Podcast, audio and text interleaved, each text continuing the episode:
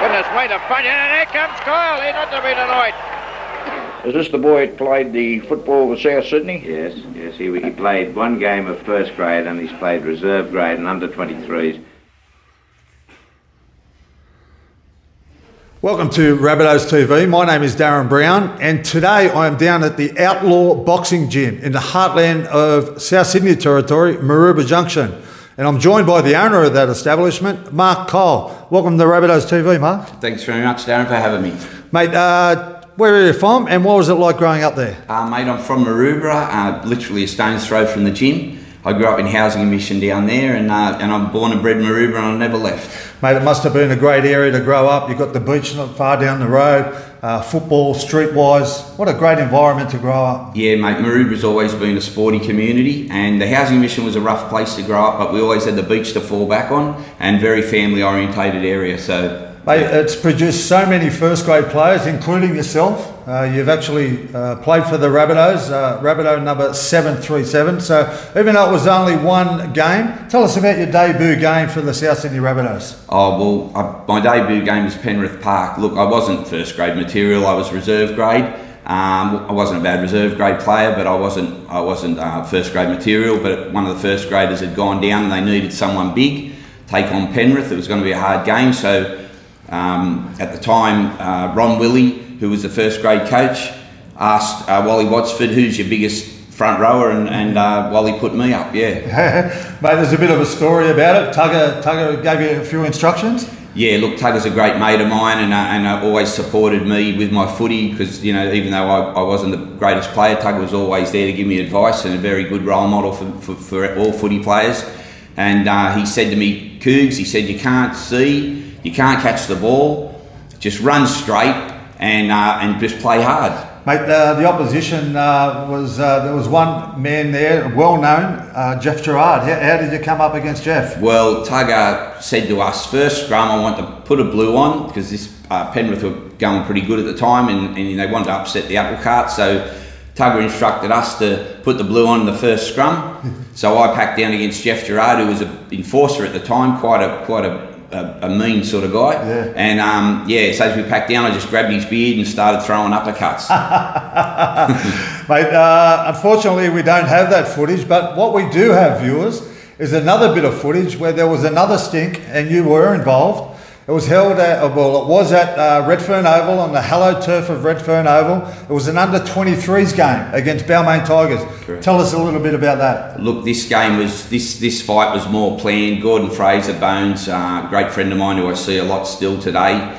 Um, he was our coach under 23s. Uh, Balmain were, were win, I think winning the comp, and Gordon said, "Want to upset them straight away?"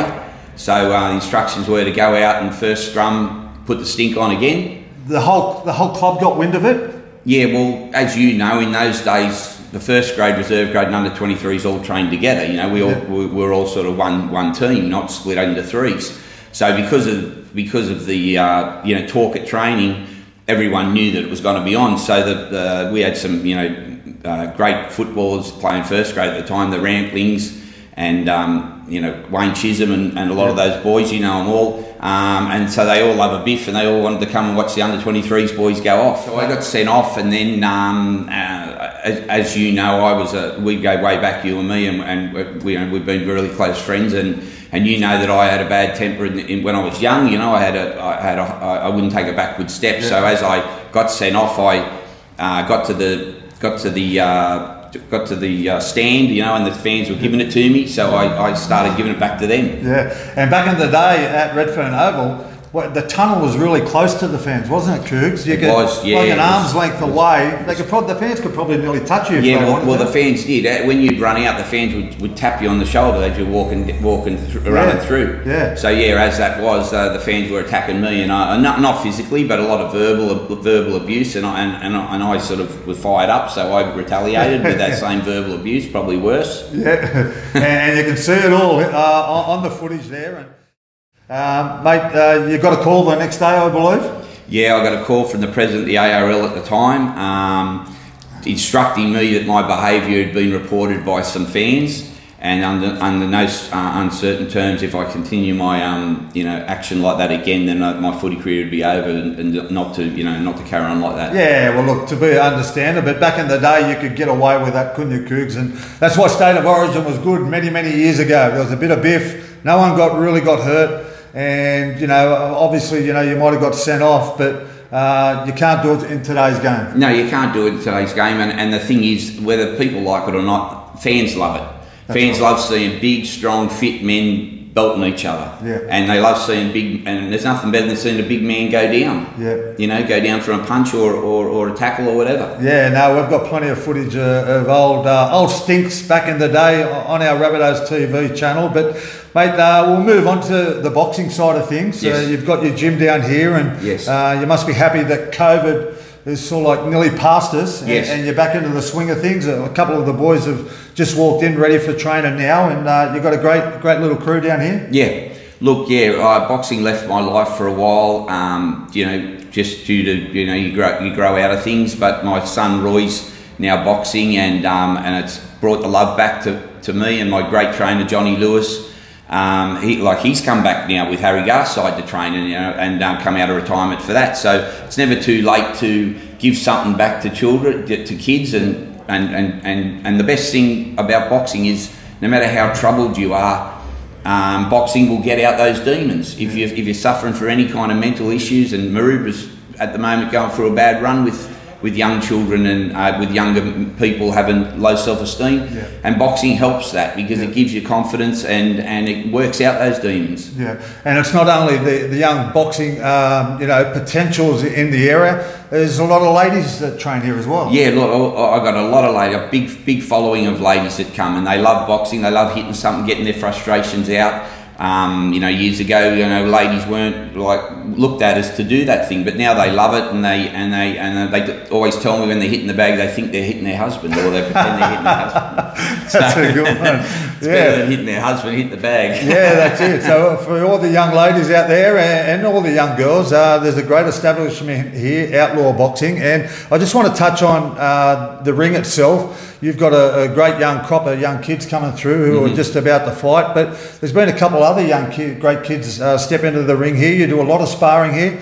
I've seen Jeff Fenech bring his crew over, and young Brock Jarvis, Yes. who's making uh, making a name for himself in the USA now. Yeah, very great, very great fighter, Brock, and he's got a big career ahead of him, and he's with a great, great coach, Jeff Fenech, and Jeff Fenech's a great friend of mine. He's always supported me and, and always helped me. And when he realised, when I told him I was opening this gym, he was right behind me, and um, yeah, he's been he's been a real, real handy asset to me and helped me and, and to promote the place. And, and Yeah. he comes over quite a bit, and it's great. And I can't wait till he comes back from overseas with Brock and comes back. Yeah, no, good stuff. Well, that's two great boxing trainers we've had on the show, ladies and gentlemen. We've had the great man who uh, Cougs was just talking about, Johnny Lewis, and now we've had Mark Kyle on Rabbitohs TV. Uh, so if you're looking for a bit of boxing training, get down there, Outlaw Boxing.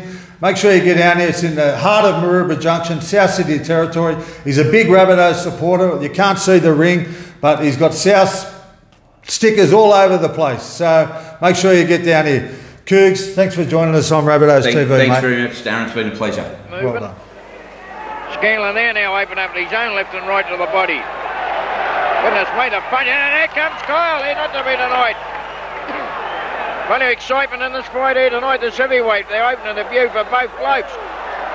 Certainly some big punch. Oh, He's got his hand caught up. Oh, big left hook thrown by Kyle. Oh, strike man to send him back to the neutral corner, and he's dicked this Scanlon. Scanlon's down there, the big bloke. He, he's got wild, and he's open right up. of the second round. The winner by knockout, Mark Kyle. I don't know what they're booing about. He knocked him out. I wonder how they'd go if they put them in the corner. He's got a right hand on their jaw, so they could stand up to it.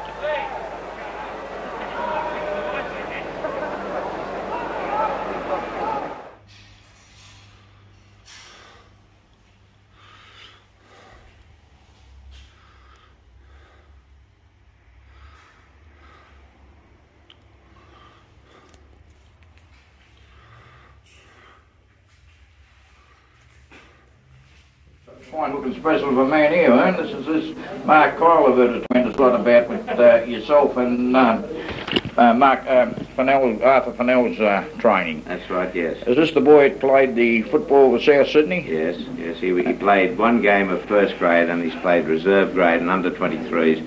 But uh, he realised there's a lot more money for him to be earned boxing than, than playing football. And uh, I'd say within 12 months he'll be heavyweight champion of Australia. It's a big thing to say for a boy that's never had a professional fight. And uh, after that, we're looking at bigger things, you know. He's Well, a dedicated boy. I've never seen a boy train as hard and as dedicated as this fellow. And uh, that's Well, let's face it, Ern, like anyone that uh, does their own work and does the dedication, their hard train, they always get results. Only looking at young Mark here now, like he's in perfect physique. you're concentrating on your running a tremendous lot, do you, Mark? Yes, I do. I run every morning. You run Uh, how four, far? Four to five kilometres a morning, yeah. Oh, right, and uh, how about working out in the gym and that uh, We train for about an hour and a half straight every afternoon. every afternoon, like, and that's over at uh, the McCullum Gymnasium in Newtown That's there? That's right, yes.